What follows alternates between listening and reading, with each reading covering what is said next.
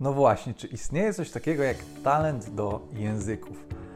Ja bardzo często, kiedy mówię nowo poznanej osobie, czym się zajmuję, słyszę praktycznie za każdym razem to samo. A, tobie to dobrze, ty to masz talent do języków, a ja to nie mam. Kiedyś chciałam się nauczyć y, hiszpańskiego, ale jakoś tak nie wyszło, bo, bo ja to nie mam talentu do języków. Tego typu wypowiedzi słyszę naprawdę bardzo, bardzo często i za każdym razem się dziwię, że te osoby tak szybko się poddają i, i zniechęcają się z tak błahego powodu. W tym nagraniu chciałbym e, wyjaśnić, czy istnieje coś takiego jak talent do języków. Bardzo często ludzie używają tego argumentu po to, żeby albo w ogóle nie rozpocząć nauki nowego języka obcego, albo żeby usprawiedliwić swoje słabe wyniki. No bo to jest bardzo prosta i łatwa wymówka, którą możemy posłużyć się w zasadzie zawsze. E, chciałbym jeszcze podkreślić, że mm, nie ma jednoznacznej odpowiedzi na to pytanie, czy istnieje talent do języków, czy nie. To, o czym e, tutaj mówię, jest tylko i wyłącznie moją opinią. Jeżeli się nie zgadzasz, e, to daj znać w komentarzu, chętnie zapoznam się z Twoją opinią. Dlaczego w ogóle panuje takie przekonanie, że niektóre osoby mają talent do języków i że w ogóle ten talent istnieje?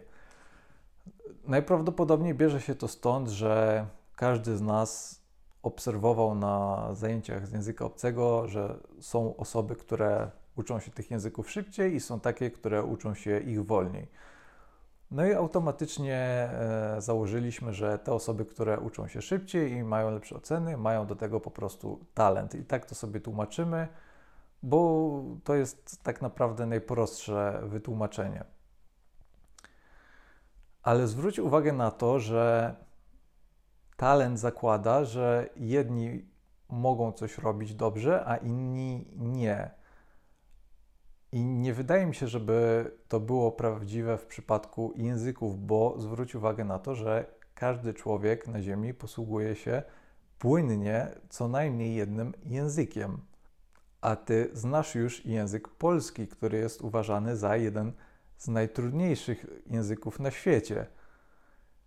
I istnieje duże prawdopodobieństwo, że ten język obcy, którego chcesz się nauczyć, jest łatwiejszy od tego, który już znasz, czyli od języka polskiego. Więc y, nie wydaje mi się, żeby mm, zasłanianie się brakiem talentu y, było tutaj dobrą wymówką. Moglibyśmy jeszcze wprowadzić takie rozróżnienie na talent do języków i talent do uczenia się języków obcych.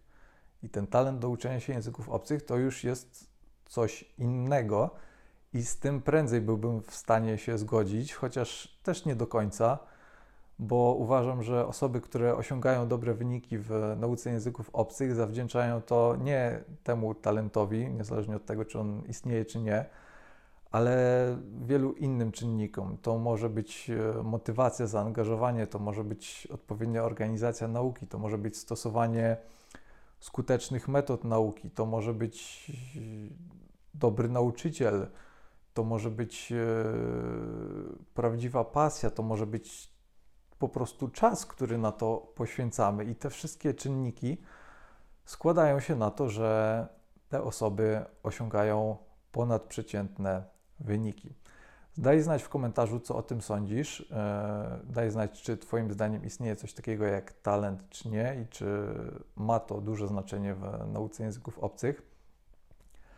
Jeżeli uczysz się języków, jeżeli interesuje Cię taka tematyka i chcesz co tydzień dostawać e, przydatne porady na ten temat, to zachęcam Cię do subskrybowania tego kanału. Jeżeli masz ochotę, zapoznaj się z e, moimi kursami online. Link do tych kursów znajdziesz w opisie pod filmem.